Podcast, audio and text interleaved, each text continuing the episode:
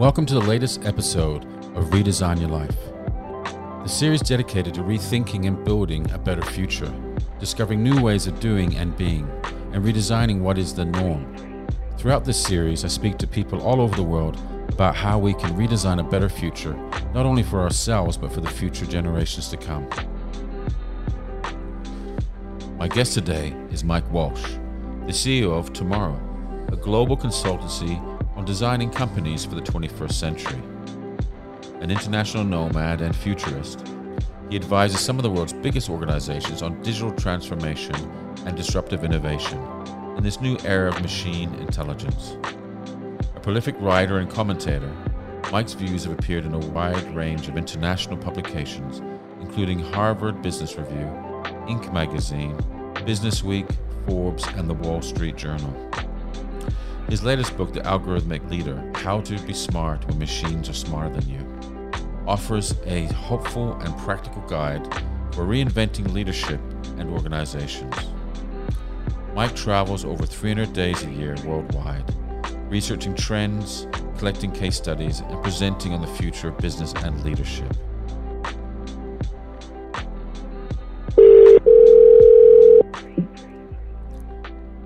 Hey, Mike. Hello? Hello. Hey, that sounds better. That's better. Much better. That's great. So so cool to catch up with you, Mike. Uh, we caught up a few weeks ago when we were all grounded um, in Sydney, and um, saw that you had managed to make your way back to Sydney and um, you know be in your place in Bondi, which is really cool for you. Um, but normally you're traveling around the world. I know it was uh, yeah, go on. it, it was it was quite scary, like getting out of London. You know, it was it was a bit like getting the last chopper out of Vietnam. You know, Yeah, man. so it was it was, it was very it was very happy to come back to Australia. Yeah, does it feel like a safe haven for you? It it feels like a comfortable, warm, secure nanny state. Uh, where the politicians are the are, are your headmaster, and they'll tell you off if you've been playing up at the tuck shop. Yeah. uh, or, or not washing your hands, or you know. So, so I, I do feel in the comfortable embrace of uh, people that treat me like children. Um, it's been a really interesting time, and we we've known each other for just over ten years, I guess. And um, when we worked together on Yeah. the book, book Futuretainment, which was an incredible book that Phaidon published of, uh, of your um, what would you call it? Your kind of philosophy on the future, etc., and predictions. And it's really weird. It was kind of like, yeah, it's weird because I mean, I, at the time I was really inspired, you know, by the kind of books that Marshall McLuhan was putting out in the in, in the in the sixties, Mm, and uh, and and I think this is one of those books which uh, I think it was interesting at the time, but I, I think when even now, ten years later and twenty years later, it'll be interesting to go back and look at it because it was you know when we were when we were talking about these ideas, it was we really wanted to express the philosophy of, of what we saw was happening as opposed to really a business manual. yeah, I mean, I think the the book is so relevant today. I was just looking through it um, fondly uh, this morning, and and just just looking at kind of the section dividers and things like yesterday the world changed, reset, now it's your turn. I mean, that is just like wow. That was written. That was like written for for yes, you know, last week or what five weeks ago when all this stuff happened. Change always appears Well, there's one. There's one. Sorry, I was just going to say. Sorry, go on. Cha- revolution, change always appears incremental until it's too late. And again, he's like all these people who've been talking about change and talking about doing, you know, new business, new ideas, new new using technology in a in a, a more effective way. Um, it's not until we've had this whole outbreak happen and kind of everybody being forced to work from home that people are actually beginning to realize that that actually needs to happen and it can happen and it must happen uh, to stay relevant. What's your take on that? Absolutely. And well, there's, there's one chapter in this particularly that, that I think is kind of poignant, and that was chapter 10 and was actually entitled Viral uh, One Becomes Many.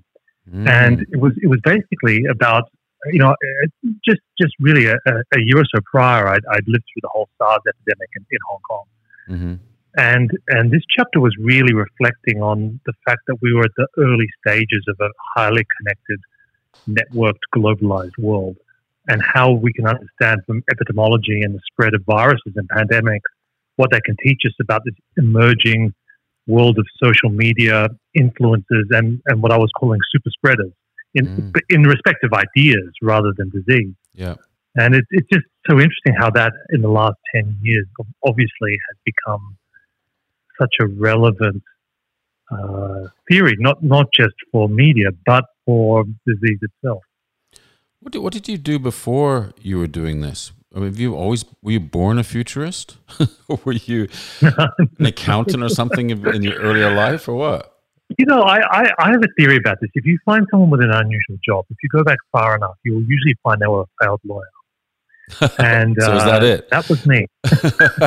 yeah, I uh, a reformed I lawyer. spent uh, I, I spent a good six years uh, studying law, and uh, Mm. and when I finished law school, I, I just had no idea what I was going to do. And I, you know, I uh, usually if you're not if, if you if you go if you do one of these degrees, you either become an if you're not going to be a lawyer, you become an investment banker or a consultant. Mm. And uh, the idea of being a banker just didn't appeal. So I, I went and actually was, was offered a job to go work at McKinsey, Mhm. big management consulting firm. Yeah. But then, fortunately, I think for me and for McKinsey, um, something more interesting came along, which was the the kind of the, the first explosion around the internet, the first you know uh, dot com boom, Mm. and this was the late late uh, mid to late nineties, and uh, I just thought this is a once in a lifetime opportunity where no prior experience or knowledge is required Mm. anyone can be a digital expert because it's only been around for a couple of years. So I just kind of never had a normal job after that. I I uh, went and started up internet companies and started traveling a lot. And uh, and around the time we'd met, uh, it was after the first crash, Mm. and I'd actually started working for the Murdochs at, at News Limited Mhm. doing digital strategy. Mm. And I was I was bored out of my mind because it was newspapers Yeah. and um, they, they weren't doing anything quickly. And so I thought I want to try and write about some of my experiences that I that I'd had, you know, seeing this emerging world, especially in China, Japan, and Korea. Mhm. But I thought this is not a story that we can really tell uh, in sort of as a conventional business book. I need to find someone who's a visionary designer uh, who really understands, you know, bringing the printed word to life. And then I think that's the fortuitous story about how our paths crossed. Yeah, yeah, no, it was. Um, I, I remember when it, when it, when we met, I was just trying to work out what was a futurist, you know, um, and and and what what did that mean? I mean, I guess I should have been more um, more aware. Um, but You were very, you were very suspicious of the internet. You know, when we first met, I remember this, uh, and I think quite rightly. you were like, "This is this Yeah, is not going to end well for any of us." No, that's def- that's definitely. I mean, I'm. Uh, it's funny. I did a, a podcast last night with a guy called um, Tony Chambers, who was the editor. He was a creative director of Wallpaper magazine, and then became the editor of it. And we both kind of talked with fondness about the days prior to computers. you know, the laying out magazines and doing you know design, etc. Uh, for for publications and things like that. But the, the process that we went through prior to that, just my God, it was like it was a lot of work. I'm not. I can't say it's not. It still is a lot of work. I, don't- I don't know what happened there. I don't- I- it seemed to be that we've got maybe we're doing much more than we were doing before. Um, it, it's obviously made our lives Yeah, easier in terms of the speed of production, but it seems to be we're doing far more as a result of that. But laying out a book um, I think is always a, a pleasure. Um, definitely, um, and it's interesting doing a book. I remember that's what I was questioning: is well, if you're doing a book on the future, what should should there be a book? Should it be something else? Is another way of um, communicating that. Well, I'm thankful we did it because if we'd done a, a, a flash website, it wouldn't even be visible now.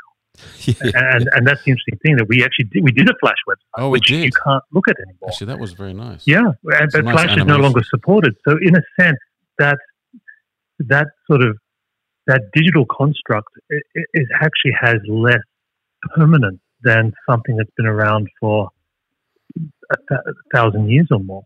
Yeah. So it's, and I think this is where we kind of got things wrong 10 or 20 years ago. We thought that digital was a substitution for analog. And I was always very interested in photography. And so I, I, I trained on an old Hasselblad. I spent a lot of time in, you know, black and white, um, developing labs, working with chemicals. And, and, and, and I think there's a lot of people now who've never had that experience, have gone straight to doing filters on Instagram. Mm. Uh, but but what an experience of the analog world teaches you, whether it's photography or laying out a magazine or a book, is that it's just a process of thinking and, and construction and problem solving. And even though you work in a digital world, the analog thinking mechanism is as relevant as ever. Uh, it, they're not substitutes for each other. They, there's kind of a dance between those two modes because in the end, humans are analog as well. Yeah. Well, you seem to have a a charmed life. It looks certainly charming if you're following you on Instagram and you're you know in an airport in a in a nice suit, a nice suitcase, and then beautiful lounges and hotels and stuff. Um, is it is, is it as good as it looks? are, are, you asking me? Is everything on Instagram as it appears? Oh, okay. is it very That's really your question? Yeah. Well, okay. Well, you just answered my question. Um, you, have obviously got a photographer following you around, um, or a very good tripod set up. Um, but I know I'm just very impressed that uh, obviously this is, and just people are looking for clues. Organizations presumably fly you all over the world, and they want their people to understand or be inspired by or question, you know, what they're doing now and and and future proofing their businesses, etc. I guess that's kind of the predominant kind of need um, and the desire for getting you to um, you know, to to to talk to their people at you know uh, conferences and stuff?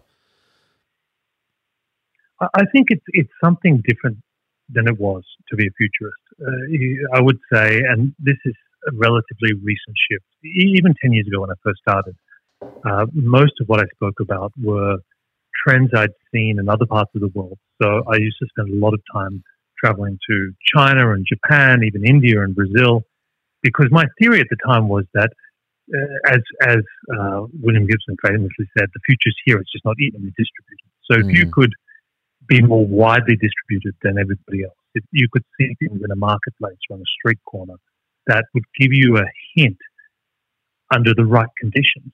Um, what could be an incredibly new, new product or a new idea or a new service? How could you take something that the kids were doing on a chat uh, program in Sao Paulo, how could that influence the way you think about a brand launching in London? But. I would say things are different now because to me, the real opportunity isn't so much around trends or uh, new shifts in consumer behavior. It's actually how organizations and even very boring industries, how they can be transformed now, uh, not just with technology, but with new ways of thinking. Mm-hmm. And that is something I think which is going to be the the catalyst that transforms our world. And now, now that we're in this pandemic, that's more important than ever. Mm. Uh, not because it's the right thing to do, but because it's purely a question of survival. Mm. Well, obviously, for the last 10 years, you've probably been talking about disruption, disruption, disruption, you know, disrupt yourself, you know, disrupt your business and your the way of thinking, etc. But this disruption that we've had over the last, you know, I don't know, three months now has been massive, isn't it? But I guess even in Australia with the fires, I we're, fires we're sick of disruption now, right? Yeah, yeah, uh, and it's actually not nice. we laugh about no. it, but it's actually not a pleasant thing. Um, it's hard to deliberately disrupt things, isn't it? Because you know, oh shit, that's going to be uncomfortable, or um, that might be that might take us to outside our comfort zone, etc. But when the when the world disrupts you, it's actually when it's out of your control, yeah. or initially it feels like it's out of your control. It's not. We haven't done it. I mean, we probably it's probably a consequence of humans and man doing things, not not doing good things. Um, and the kind of the I, I don't know about you, but I just kind of I just kind of laid low for a bit, just trying to assess the situation. Uh, I couldn't react I felt a bit down about it all, and uh, maybe I'm kind of more of a touchy feely kind of person. But but it just kind of no. I, I went I went I went through the same thing. It, it, it takes a while to process what this means. If you don't feel that, I think you're not you're not a particularly intuitive and sensitive person because after you know after COVID, you have to reassess all of your knowledge and your beliefs mm. and your priorities. Mm. Uh, I was even thinking about it. I mean, can there be can there be comedy after after COVID nineteen? You know, like is what what what is important anymore? it, it's a it's a bit like um, you know that that really touching and moving essay which says you know that after Auschwitz there is no more poetry. Mm. Um, so when something is a civilization scale event, which transforms not just a few but the many, and which not only leads in, in, in terms of direct tragedy in terms of loss of life, but dislocates an entire civilization. Mm. You have to reconsider, I think, you know, what's really at stake. Yeah.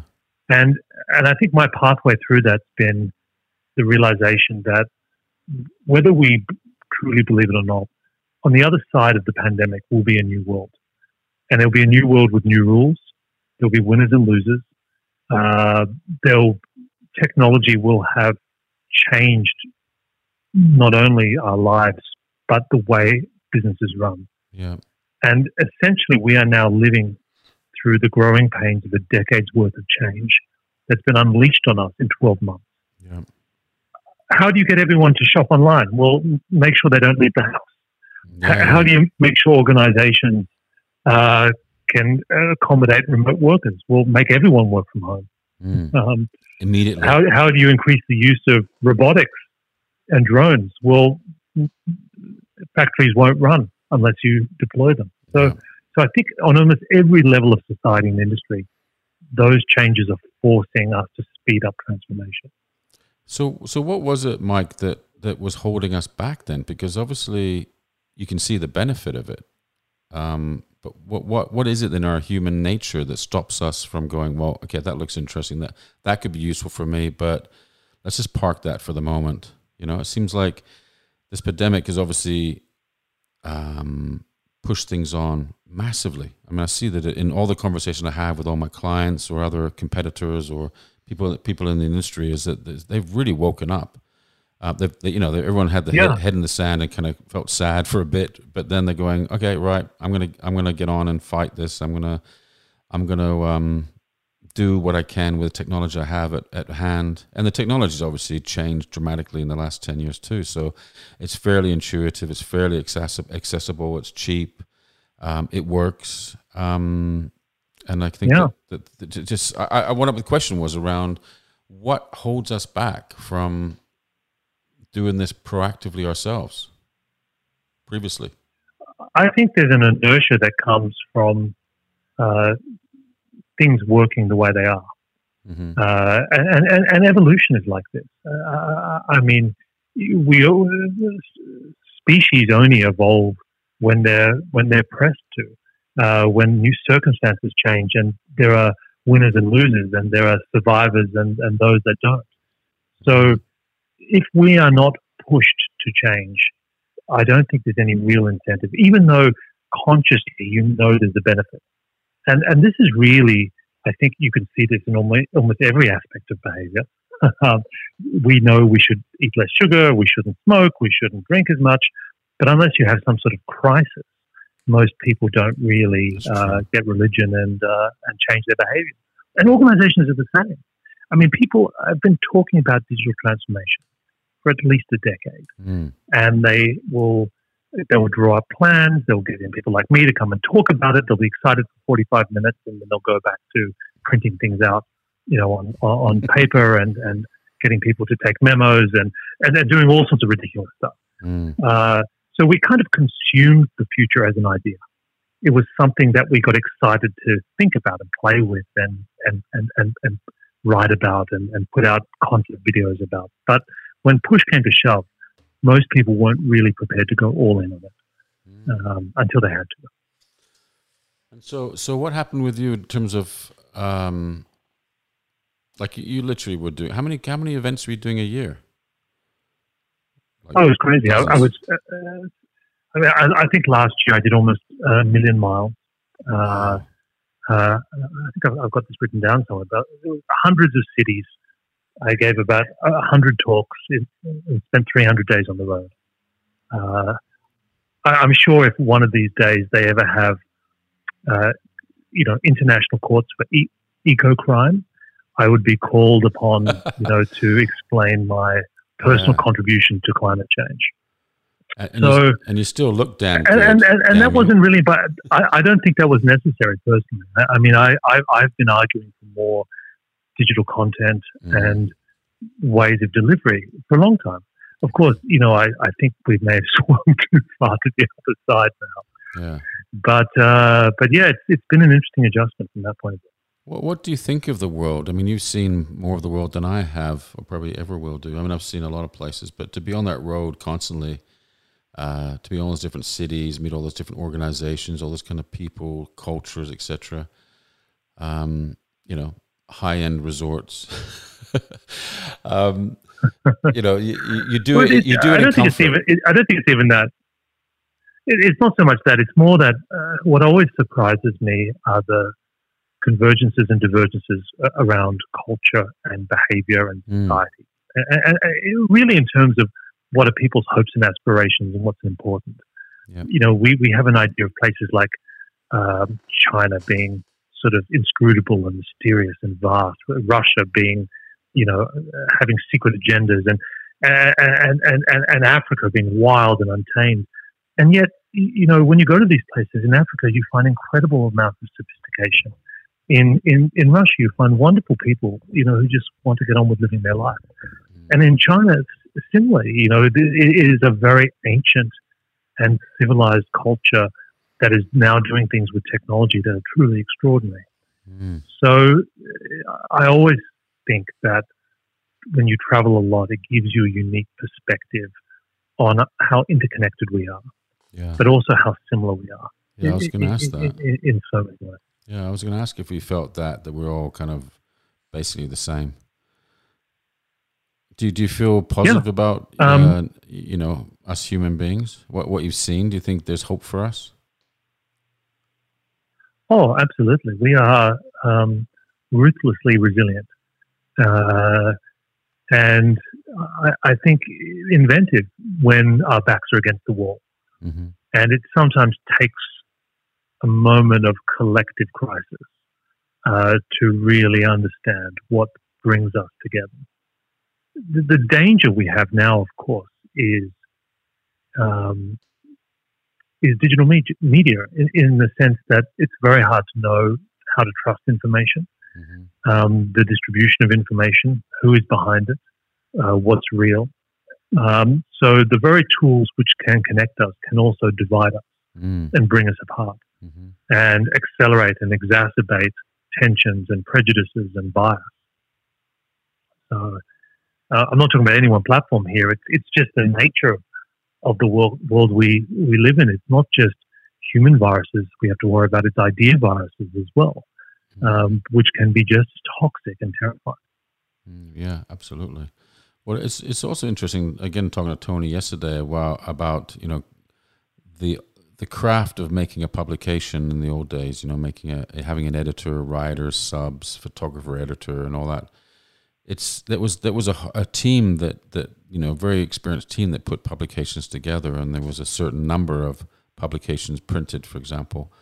Um, but it's it's incre- isn't it incredible the thought at that moment in time that you could just sit on your phone and, and publish anything that you wanted to at any moment in time, make any spelling mistakes you wanted, or, or indeliberately, um, but have that voice and that global voice. Um, just um, it would just be unimaginable um, twenty years ago. It's just it's quite incredible how fast it's changed.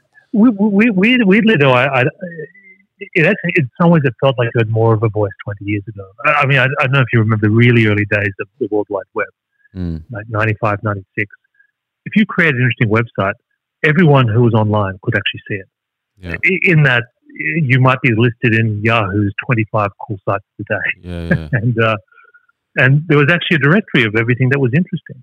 Yeah. And uh, in a strange way, in those days, there was more of a, a truly eclectic global audience for information. mm, Uh, the hardest thing now is actually getting anyone to pay attention to anything, yeah. and and and I think that is what drives clickbait and misinformation. Is that generally the people that have the capabilities to weaponize information and attention don't always have the best int- don't have your best interest at heart, No. What What do you feel about? Um, which is which is interesting for designers, right? I mean, if you're you're in the you're in the business of of designing information. yeah, you could say we're in the business of persuasion. We could be in the business of you know selling um, in a in a more kind of I guess a hardcore way. Um, but I, th- I, was just kind of wondering. To, yeah, but the, the, the, go on. No, I was going to say. I mean, it, it, it raises new ethical issues um, that never existed before. Uh, I mean, if you're in charge of some, you know, secret state-sponsored misinformation um, crack unit, you know, whose job is to to start up rumors about uh, 5G towers uh, and spread that globally. Are those in a way guerrilla designers in that they're mm. marshalling attention and spreading ideas? Yeah. I, I mean, is there a way you can you can learn from that in a positive way, or or is using hacking that medium in itself something that is in, intrinsically amoral? Mm. Oh, actually, on that five G, is that not true then? is that uh, is that just a conspiracy? I, I'm I'm really I, as, as I said it, I instantly regretted it because you know this is one of those. I, I just know that there's going to be a certain percentage of this audience that are immediately are going to switch off this podcast because it's it's it's, it's you know when when did information and science and uh, and belief become so polarized? Mm. So I think I'm going to leave that. Okay, all right. you know something that I don't. Um, and then obviously AI and uh, you know the prediction that in well I don't know the, the exact figures you're the figures guy but ten years time that forty percent of the population will be unemployed because of you know bots doing our job. Do you reckon that's going to happen? Well, we, we were chatting about this the other day, and I think it's such an interesting topic, um, especially for creators and designers. Which mm. is, do, do you have um, should you be excited or fearful about AI's impact on your job? And uh, you know, do you see things like Canva as a as a threat to your business uh, in that it's leveraging technology to allow people to do things that they maybe previously had a designer do? Mm-hmm. And, and the way I see it is that AI, first of all, AI is not something we should anthropomorphize. I mean, I don't think, I personally don't think that an AI is going to wake up any one day and look around and go, okay, which humans can I either kill or take their jobs? Mm-hmm. So for me, AI has always been a tool and it's a tool designed by humans. And the really smart humans will use those tools to be able to do things that they weren't able to do before. So for me, AI doesn't take away the job of a creative or designer. A designer or creative using AI can be far more effective and powerful than they were before. And this is something we've seen before. I mean, if you look at it in the computer revolution, computers didn't take jobs away from people. People with computers, uh, people who could use InDesign and Photoshop. Mm-hmm. Um, these were the people who took away jobs from people that couldn't or refused to embrace the new way of looking. That's true. What about data? So, you know, I mean, what, what do you think about this, Vince? I mean, if, if you have some sort of uh, Frost AI, which has studied all decisions that you and your designers have made in the past, that can probably anticipate the font that you would likely choose, or even create one based on you know your previous decisions and preferences, and can generate options. Do you see that as a threat? Um, does that extend your capabilities? Uh, in essence, is that the future of your firm, like an, an AI that kind of encapsulates your personal intellectual property? Yeah, but I think, uh, um, yeah, I, I, talk about this a lot and with various people and data scientists and people like that and you know part of me is looking for that that solution and then part of me is just dreading it um, i really am dreading it because i think mm-hmm. i think once someone cracks that then it, it, it, it's people say that creativity is the last area that's going to be uh, there, all, all, there will always be jobs for creative people. I'm I'm really not so sure. I really think that if AI uh, can do what they're predicting is going to do and, and, can do it really quickly, immediately. I mean, thousands of options. I mean, Adobe already have uh, yeah. uh, have tools for that already. They give you thousands of layouts if you want it. Um, I can't remember what it's called now, Samurai or something or other. It's called some some program.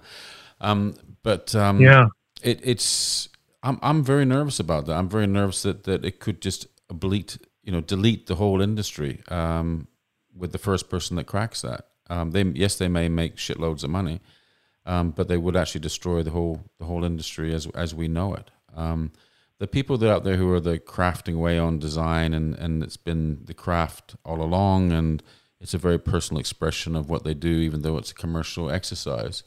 I equally think that they're the ones that, and they they're, you know, they're very, um, I guess, blinkered in a way that to thinking that this may not, that this isn't coming. And I, I really do think it's coming incredibly quickly, and it could be, you know, within five years we could be all redundant.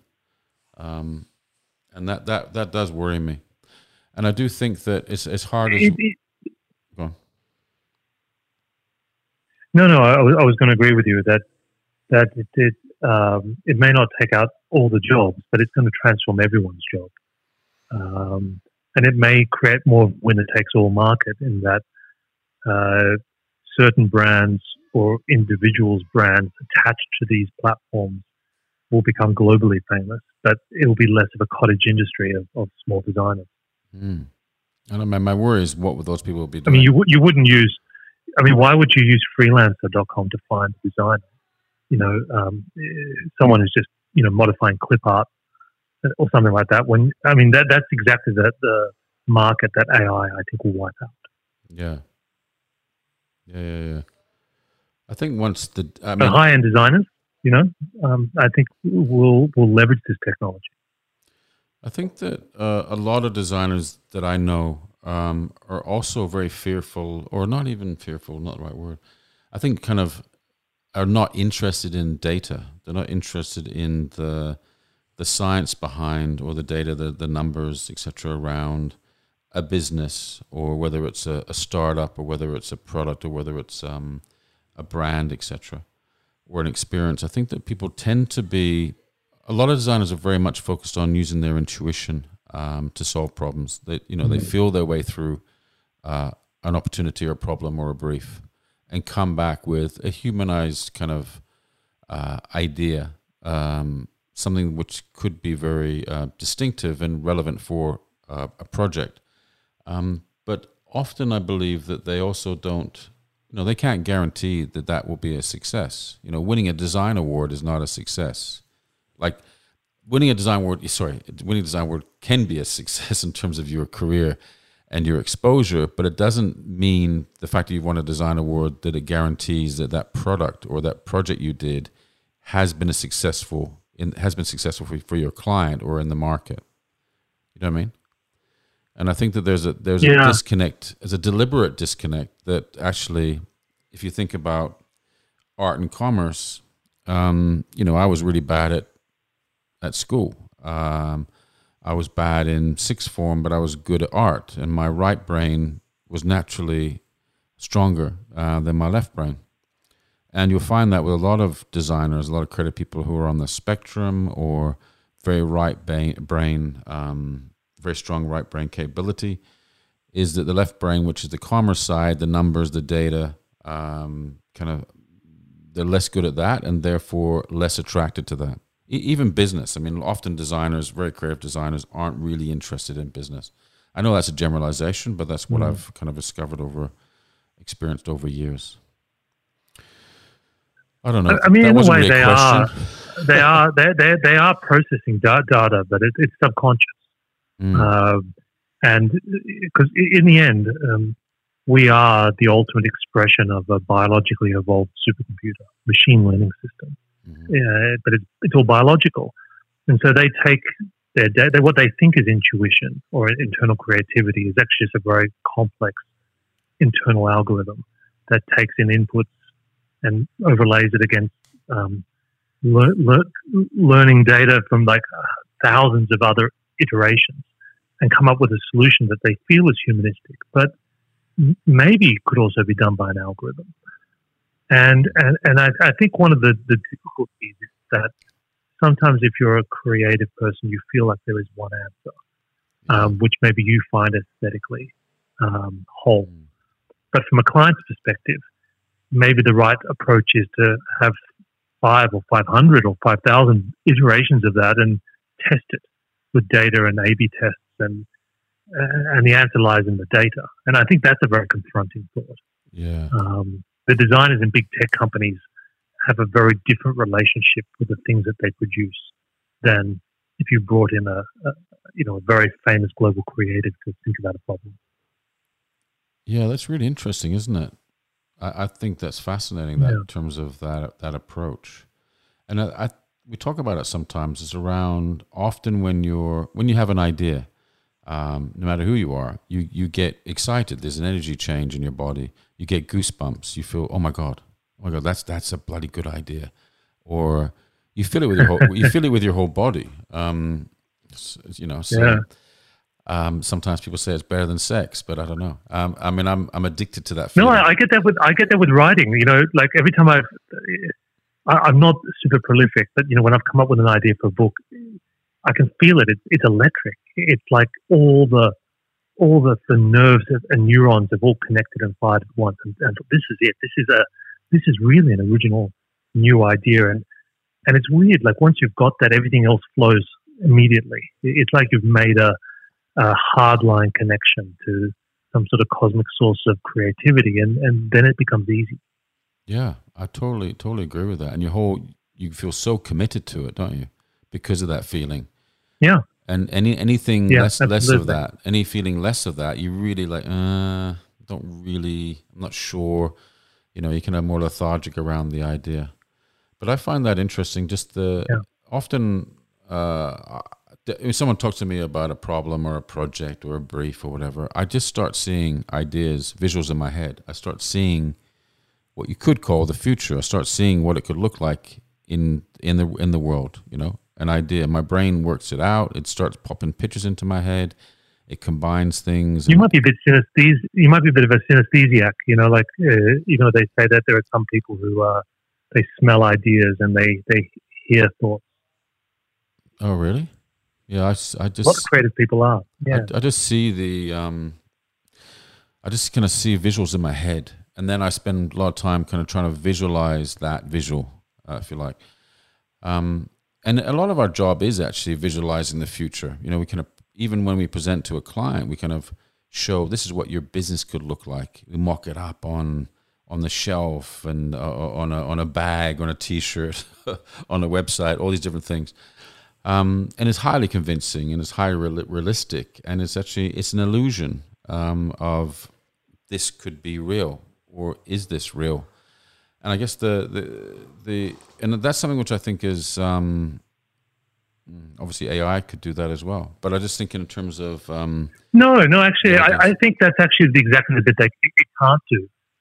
In that, this is where I think humans play such an important role in, in a process. Is that the ability to weave a narrative and a story, you know, to create a consensual illusion that makes other people then believe in that.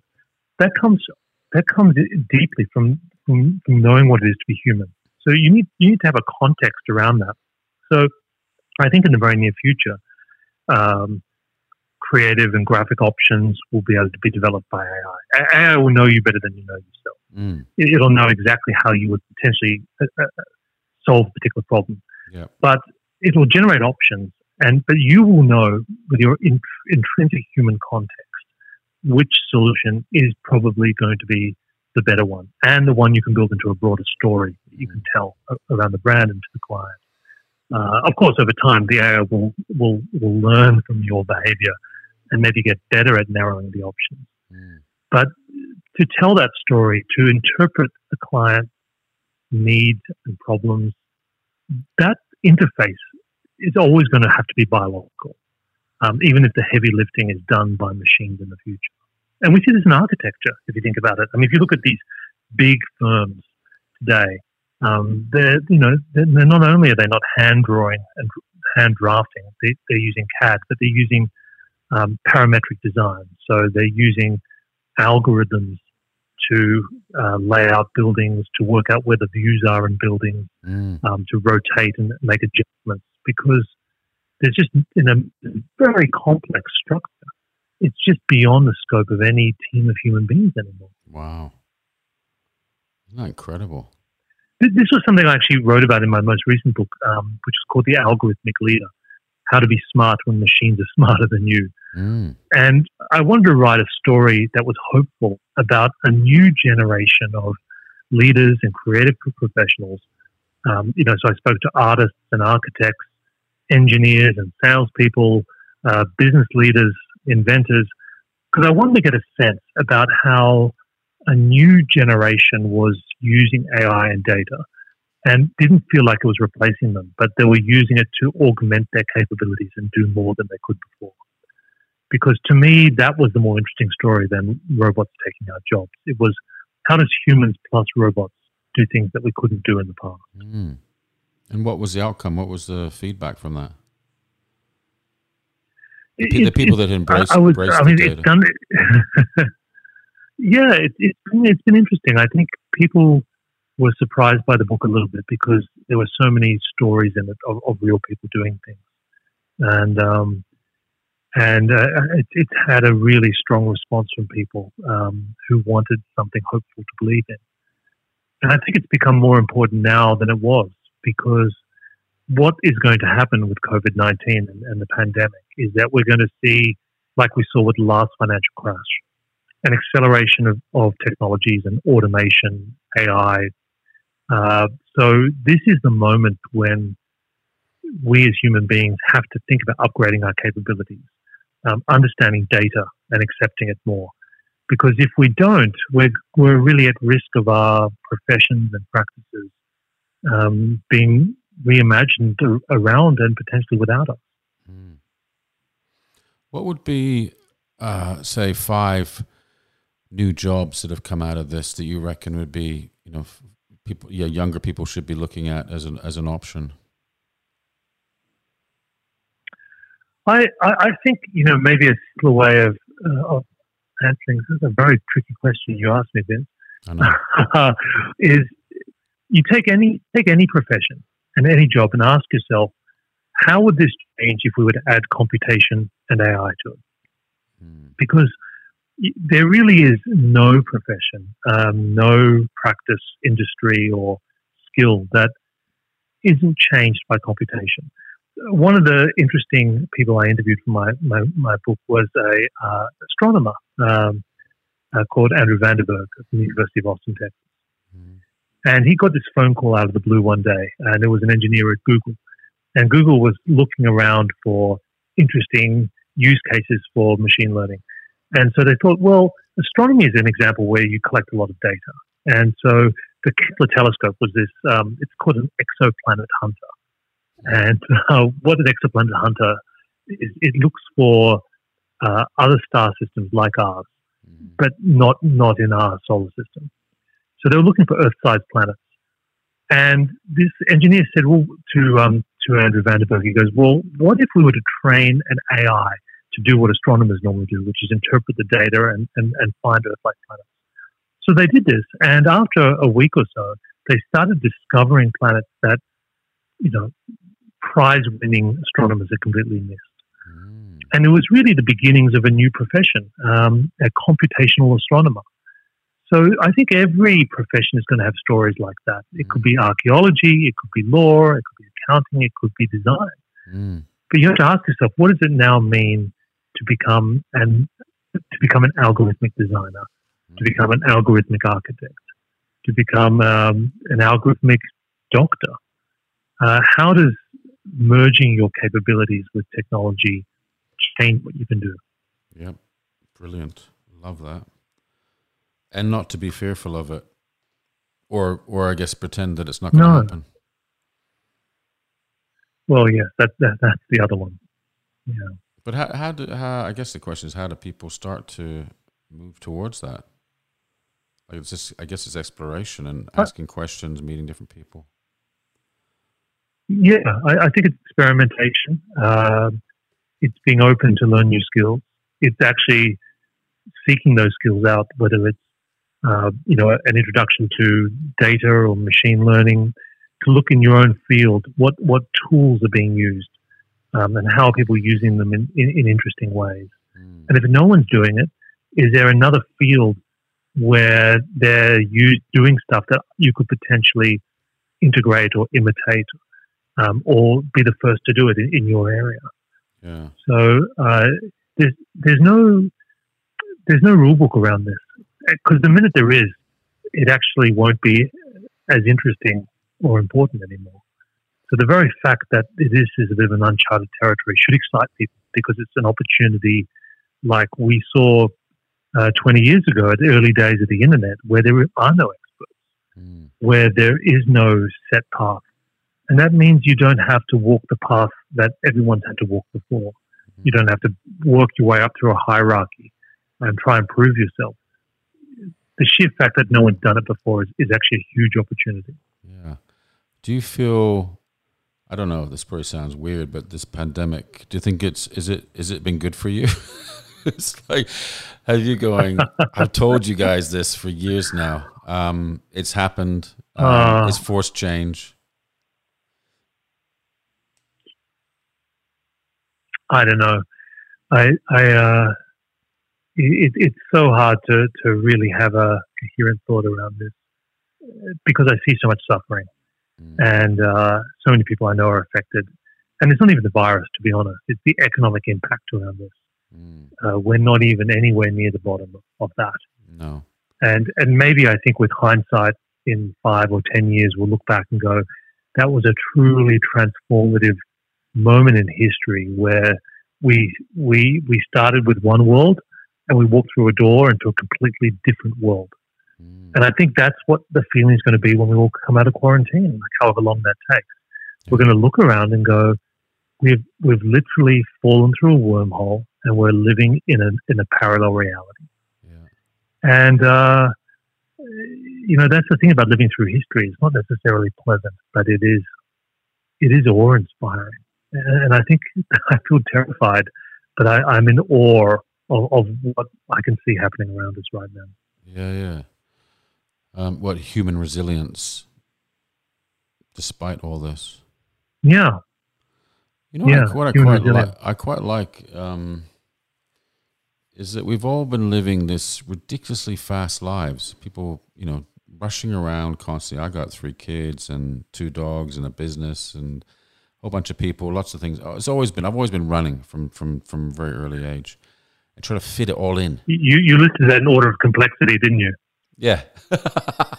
was it was it the kids first? it was kids, then the dog, then the business. Yeah, yeah. Well, no, I think yeah, the business looks easier in in, uh, in respect to that. But no, my kids are cool now. They're older and they're they're looking after themselves and they can eat by themselves and all that kind of stuff. Um, but I just I've noticed around me, um, which I thought was really interesting. It feels like it looks like we're kind of going back in time to neighborhoods where people were out riding bikes in the street, you know, kicking balls, walking dogs, families playing together. And it's like, this is really bizarre. Like, where have all these people come from? and how come they're all, all of us, over a very short period of time, they've seemed to have reconnected? I mean, I look out my, uh, my office, um, home office window, and there's a, there's a family whose house backs onto mine. They got a beautiful pool and everything and they're never out there. They're never in the garden. They're never in the pool. Um, and now they're out there every day, and they're all you know singing, skipping, uh, you know, picking roses. no, it's, it's it, the, the, dad's out there wow. exercising every day. It sounds like it sounds like you're living next to the Von Trapp family. No, it, it is. It's a bit like that, and I and I've just noticed it just around everywhere. That in the park, in Centennial Park, in Queens Park, coffee shop, that there seems to be the technology is has connected us and still connects us through, uh, enables us to do what we do, uh, like what we're doing now, or on the phone, or meetings, etc. But it's the human connection, which has also, I think, been the physical connection, even though we're being quarantined. The dreaded time of being isolated with your family, or maybe isolated by yourself. Um, that is true isolation. Um, but it, it actually has, seems to have brought people together in back to kind of traditional values and to, you know that human inter- interaction yeah making more time for each other being gentler uh, positivity out of this kind of craziness it seemed to be quite encouraging for me have you noticed yeah, that? I think I think that is the positive side of it. Yeah, absolutely. Uh, I think we're we're all in our own ways reconnecting at a more human level, um, and it's a wonderful time for families and, and for those relationships. Because we think uh, about the future, we think although about, it really it it, it really does depend on where you are in the world, though. I, uh, yeah, of course. Australia is a little bubble. Yeah, I yeah, think yeah.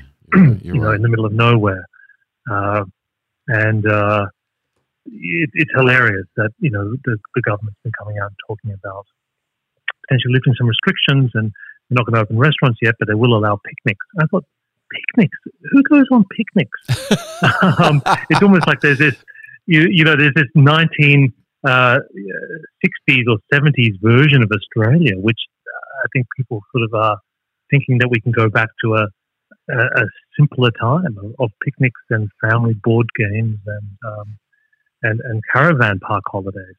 Uh, so Yeah. it, it is it is interesting, I think, from a nostalgic point of view. Um, but I think in that respect, Australia is very blessed. Yeah, yeah. I mean, well, thanks. That was my beautiful, idyllic kind of moment there. But yeah, No, I, I, no, I know. no. I, I, I, I, I, actually am truly. I, I, it, you know what they say? It's, it's like in the Matrix. This may be an illusion, but it, I, I'd rather have the illusion than the the gritty reality that we're inside, sort of, you know, pods controlled by machines. Uh, I'll eat the steak, you know. So Yeah, yeah. uh, if this is an illusion, I'll, I'll, I'll, I'll take it. Well, I think that, that there's the there's the other side to the technology, and we think of the future. Um, we think of the future in terms of um, technology and, and and you know etc. and uh, bots and all this kind of stuff. And what we don't talk an awful lot about it is the is the human side of it, which is the and it might look like going back to the '60s and being very kind of romantic and um, idyllic, I guess.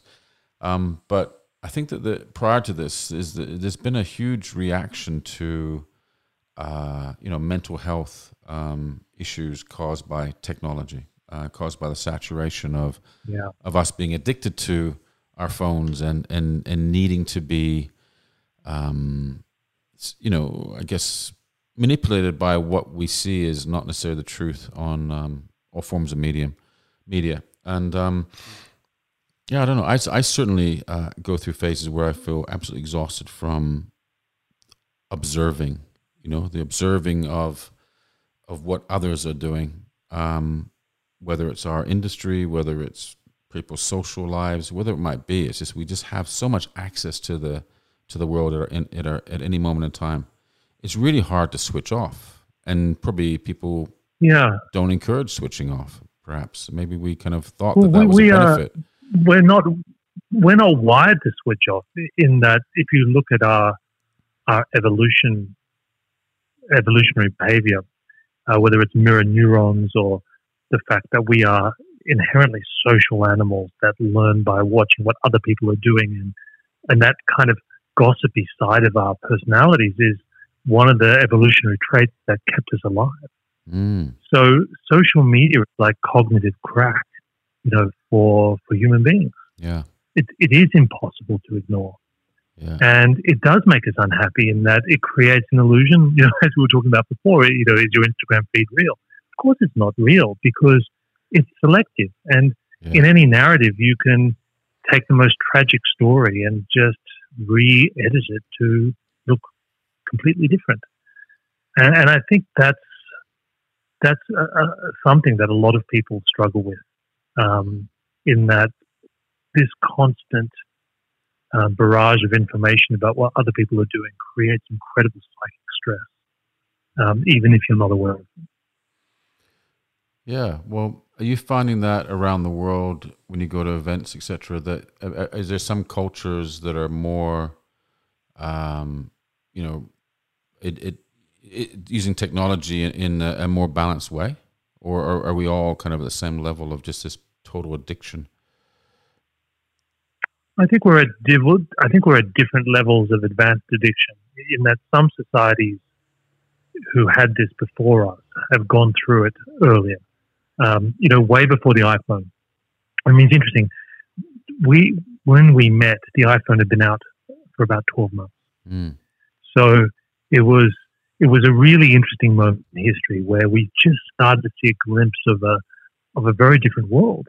Mm. But other cultures had had that long before. So if you looked at Japan, China, and Korea, before the iPhone, they had very sophisticated mobile devices that were capable of playing music and taking photos and downloading content.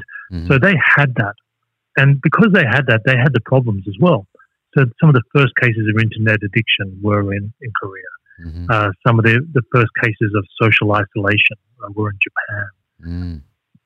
So, so I think you know um, not everyone is experiencing this at the same level, but it is universal human condition. Mm.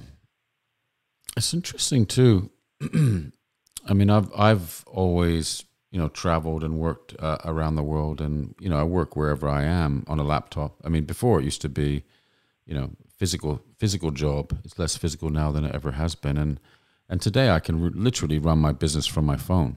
I don't I don't I can look at designs. I can you know send you know information uh, keep the business running through my mobile phone which is incredible to think of what it used to be involved with running a business before um, it's that kind of nomadic I don't, know, I don't know if it's nomadic through deliberate being nomadic or whether it's the the technologies that enabled that maybe i always i'm just thinking out loud um, maybe uh, maybe I always was nomadic, and maybe I'm very unsettled in terms of um, having a, a, base, and um, you know, just just just being at home every day like this is actually for me was very unsettling at first.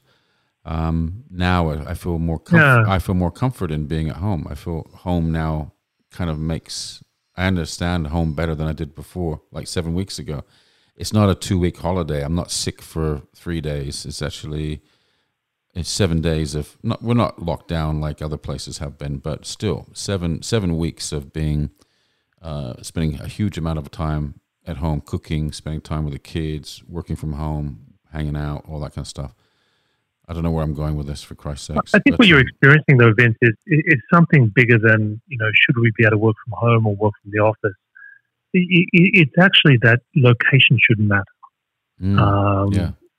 And this is this is a, a, theme I've been exploring lately. Now that as you um, stuck at home, I've created I've been working on this new series, a video series called "New Rules for a New World" yeah, YouTube. it looks so cool. And uh, there, there was an episode I just released called "There is no remote work, only work," and I think that's what we're discovering mm. is that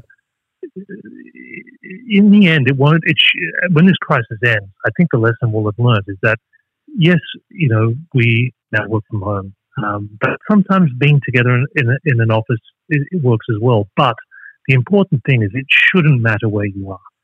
So if you are on the other side of the world, you should have as much influence as somebody who's sitting in the notional head office. And that equivalence, uh, the ability to be able to be effective and useful, um, re- regardless of vocational presence, this is something that I think is, that we are experiencing and learning at the moment. And, mm. and that to me is the future of work, is that it is about work, not about where it is. Mm. I guess it depends on the job, though. I mean, if you're building cars, it's different to, um, you know, designing. Maybe that, that's a that's an interesting one, you know, because I um, uh, one of the people I interviewed recently for an article I was writing was the chief digital officer of Mars. Mm-hmm. Uh, Mars, as, as, I'm sure you know, is both a, a father and an owner of pets. Yeah, yeah, yeah. They make a lot of uh, a lot of good products. But he was saying that uh, with the crisis, a lot of their factories were having to use more automation and augmented reality. So sometimes they were having a specialist engineer who was no longer on the factory floor, but he would dial in essentially through technology mm. and through augmented reality glasses and be able to diagnose a problem um, or make suggestions. So, to me, it, it, it's criminal that in this time of crisis, there, there actually factories stopped. Mm. Um, because to me, your factory should never stop, and, and we should be using robots to make sure we have 24 7 operations. Mm. And people should be able to be at home and work on factory lines mm. uh, because their job shouldn't be standing there physically and, and making adjustments. Mm. No human should do that. They should be looking and thinking about how to design better processes and systems and and, and, and leverage robotics and data. Hmm. What do you think about? I mean, obviously, the, I think eighty percent of the world lives in cities, and the cities have been in a constant state of uh, design and evolution, and you know, becoming pretty sophisticated places. Um, it's interesting when we when you look at the situation quite right now, and I'm I'm doing the same, going, well, you know what? I'm based in Sydney, and all of a sudden I'm thinking, hang on, why am I based in Sydney? Because it's just the physicality of being here, and maybe the the history of being here. But I don't. I could be sitting, you know, I'm sitting in Sydney right now, but I could be sitting in a farm in the countryside. I could be sitting in another country. I could. I'd still. I'm still me, and I'm still having the same communication. The location is irrelevant, right? And I thought that was quite bizarre situation, like the physicality of our studio, uh, where we all come to meet every day. But since the last seven seven weeks, we've all been working in our own homes. We're still doing our job. Some people like it working from home. Some people don't like working from home. But we're still getting on and doing what we do every day. And it really, really kind of changed the whole for me. Just thinking right now about the the physicality of home. Well, I guess it's like the people have always talked traditionally about, you know, working nine to five. You know, you work at somewhere nine to five, and then you go home. Um, and then it became kind of over the last I don't know twenty years for me. It's become very blurred. I, I don't work nine to five. I work twenty four seven. But it's not. I don't see it as work. I see it. This is this is my life. You know, this is my life, and I enjoy it. And it's not. Um, you know, there's times it's tougher than other times, but mostly it's great. I'm privileged and I'm very excited to be alive and doing what I do. But it could I could be doing it anywhere. And in a way this kind of this pandemic has kind of leveled everybody that like why couldn't I be doing working on a project in New York? Why couldn't I be working on a project in London? You know, it, uh, from Sydney, and it's changed. I think people's perception, clients' perception, even because they're all working from home is they why it doesn't really matter if someone's in Sydney versus being, you know, mm. around the corner. It's interesting moment in time where you actually think about your location and how and your network and your the physical versus the virtual, I guess. And you know, for a long time, I had to yeah, kind of show, your, show your, your virtual displacement versus your physical one. Yeah, for a long time, I had to show the physical studio this is us. We're credible business, mm-hmm. you know, invested in the space and the people and everything. And so we're legit, you know, but we're still, I mean, I remember when I started like 27 years ago, I was in the same situation. I was working from home in my spare room. Um, and I've kind of come full circle. Do you know what I mean? Uh, but, but then I was trying to prove, you know, reassure people I could do the work of a corporation, of a business, of a credible business, but I'm, I'm just an individual working from home.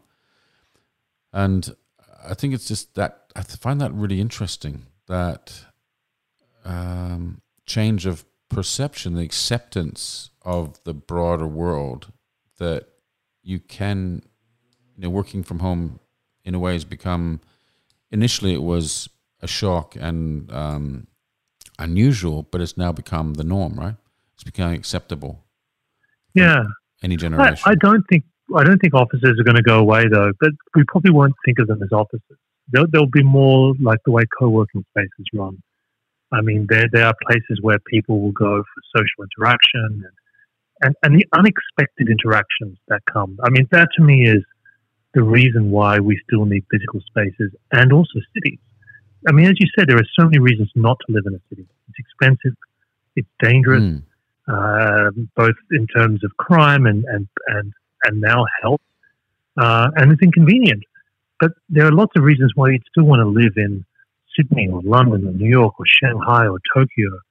It's because they are um, they are vibrant and they are unpredictable, and you're more likely to cross paths with someone whose ideas influence or shape you, or become a collaborator or a friend or a lover. You know that that kind of those random connections um, are what are so important, I think, when it comes to creativity. There was this uh, interesting study done by these um, theorists, Geoffrey West and uh, Louis Bettencourt, and they basically called cities um, social reactors. mm. because they they everything that that that we consider as downsides, you know, from a creati- creativity standpoint, those random links between networks are what drive productivity. There's there's an interesting there's a quote that we had in our Frost magazine um, that you know we had a chat uh, when we were publishing this, and you said the key to survival in a time of transformation is to stay focused on the customer, and that's Amazon's real secret: total customer obsession. And I guess that's still relevant, probably even more so today, right? Wait, who said that? You said that. really? Oh, that's smart. oh my god! You don't remember that? I pulled it out no. of a longer piece, I think. but I thought that that was. Um, I don't um, remember things I said five minutes ago. yeah. Well, I pulled it out at the time, and I pulled it out again. I just, I just, for me, it kind of humanized um, the conversation around kind of focusing on the customer versus focusing on the technology.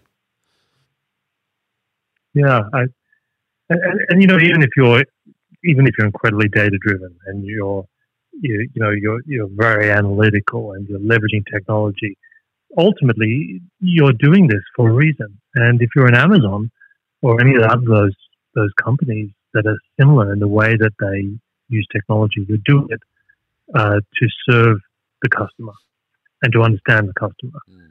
and to make life more uh, simple and entertaining and and uh, easier for the customer. Mm. So, Mike, are you are you going to you know when this all you know when it all loosens up and we can all tr- travel again? Are you going to get back on a plane and f- continue to fly all all over the world? Absolutely. Oh, you are absolutely. Okay. Uh, yeah, I, I, you know, I don't think, I don't think the world is better served if everyone stays where they belong. Um, I think that's a very dangerous, antiquated yeah. way of seeing the world. The world is globalized now, and, and globalization is our strength. And this is not the political side of globalization, markets and trade treaties. I just meant the interconnections of cultures and people and civilizations and ideas. Mm-hmm. When you look at the moments in history where you had the most rapid advance of technology and science and culture and art, it isn't those moments of isolation where cultures and, and cities put up walls and barriers. It's when they intermixed and uh, shared ideas and people traveled and brought goods and and, and, and poetry and art between places. Mm. So I'm, I'm incredibly hungry for that world to return, but I know it's a different one. Oh, it's been really cool to catch up with you, Mike, and hear about um, your perspective today and also the, the future of Mike Walsh. Um, I think it's, um, and, and I want to I want to wish you uh, all the best with your, your show too, because I think that's really really cool. Um, and it's cool that you've Thanks, done that on the back of the current situation, and you know you kind of got a good audience building there as well, which is really cool. Um, it's been really insightful, and I really value uh, your time. So thank you, Mike. Likewise, I look forward to us having a coffee again in person very Yeah, yeah. I'm desperate to hug somebody, so you might be the victim. All right, dude. Take care of yourself. Thank you. All right. Design Your Life is constantly trying to provide our listeners with engaging and helpful content. I talk with amazing people from all over the world about their lives and their careers, and I truly enjoy that. But in order to improve what we do and provide you all with content which you want to hear, we would love to hear from you. There's a link to a quick survey in the show notes and on the Design Your Life Instagram page. In three weeks' time, we will pick one respondent to win a one hour personal coaching session with me. Thank you and stay safe. If you enjoyed this episode and found it inspiring, please don't forget to review or subscribe.